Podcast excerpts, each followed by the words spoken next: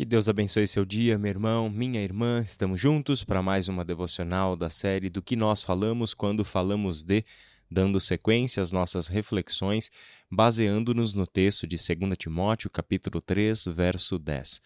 Nessa pequena passagem, é, o apóstolo Paulo lembra Timóteo sobre diversos aspectos que compõem a vida daqueles que desejam viver piedosamente. São aspectos da vida de um discípulo de Jesus Cristo. Eles estarão presentes lá.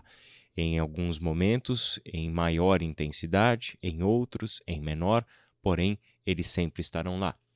Timóteo recebe então essas instruções do apóstolo Paulo e nós vamos reler esse texto mais uma vez. Segunda carta de Paulo a Timóteo, capítulo 3, versículo 10 e hoje também o versículo 11.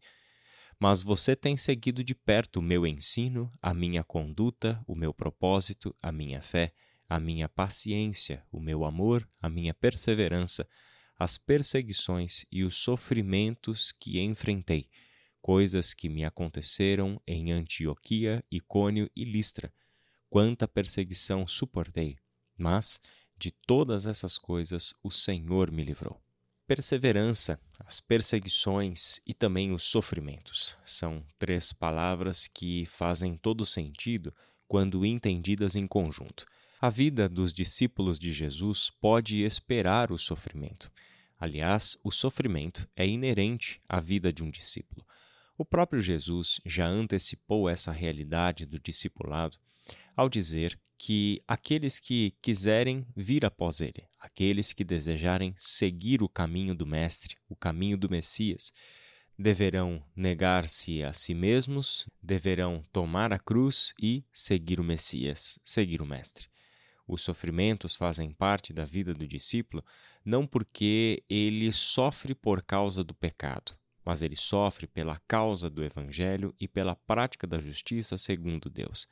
Todos nós, cristãos e não cristãos, passamos neste mundo pelo mesmo tipo de sofrimentos, de dores, estamos igualmente sujeitos às injustiças desse mundo, como também às dores, às enfermidades e também à morte. Todas essas coisas são comuns a todas as pessoas. A diferença é que, para o discípulo de Cristo Jesus, sofrer também tem a ver com assumir a causa do reino de Deus, também tem a ver com moldar uma vida de acordo com a vontade de Deus. Sofrer tem a ver com um coração que diariamente está abrindo mão dos seus próprios desejos carnais, das suas próprias inclinações naturais, se desprendendo de tudo isso que o mundo tende a imprimir em nós para seguir exclusivamente a Jesus Cristo. A causa do Evangelho também inclui a proclamação da sua mensagem.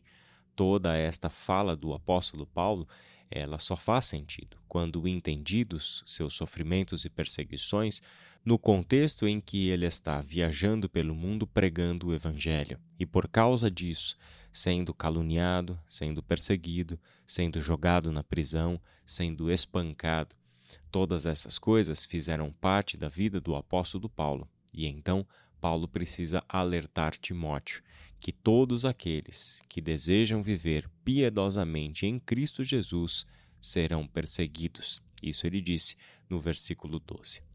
A perseverança entra aqui justamente como esta virtude esta capacidade impressionante do Espírito Santo de Deus em nós de nos fazer seguir em frente apesar de todas as dificuldades. Ela é a força proveniente do Espírito que nos leva a seguir em frente, mesmo que remando contra a maré.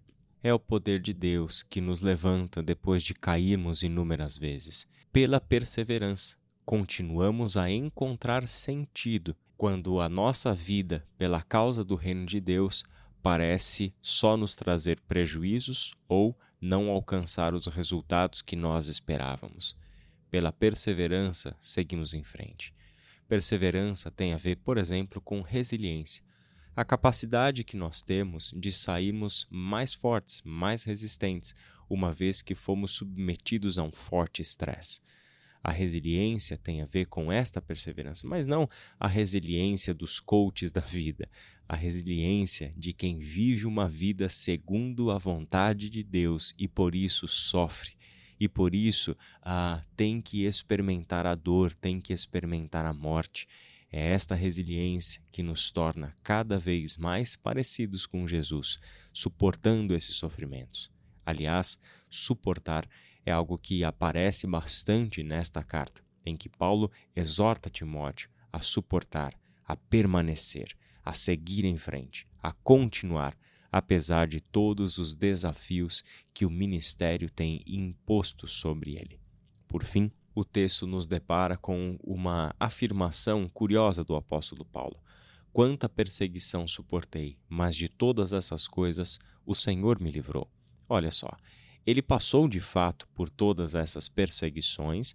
Se você tiver a curiosidade, segundo aos Coríntios, capítulo 11, a partir do versículo 23, você encontra ali uma grande lista de sofrimentos e perseguições que o apóstolo Paulo passou. E de todas essas coisas o Senhor o livrou. Mas o que exatamente significa ter sido livrado pelo Senhor, uma vez que ele sofreu todas essas coisas?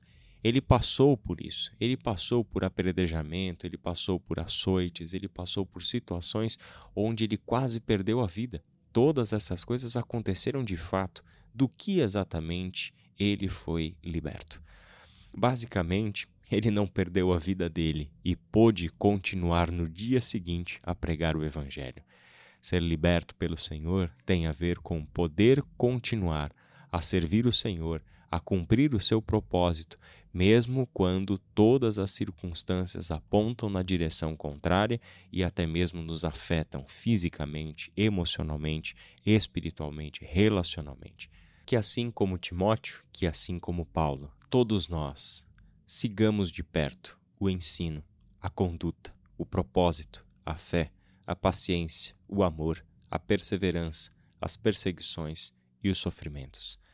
Certos de que o Senhor nos livra de todas, nos conserva a vida para continuarmos a servi-lo piedosamente, mesmo e apesar de todos os sofrimentos que nos aguardam por essa vida, estamos certos de que viver no Senhor é o nosso maior deleite de que a nossa maior alegria e a nossa maior recompensa já é podermos fechar os nossos olhos, orarmos a Deus em perfeita comunhão com o nosso Pai por causa de Jesus Cristo.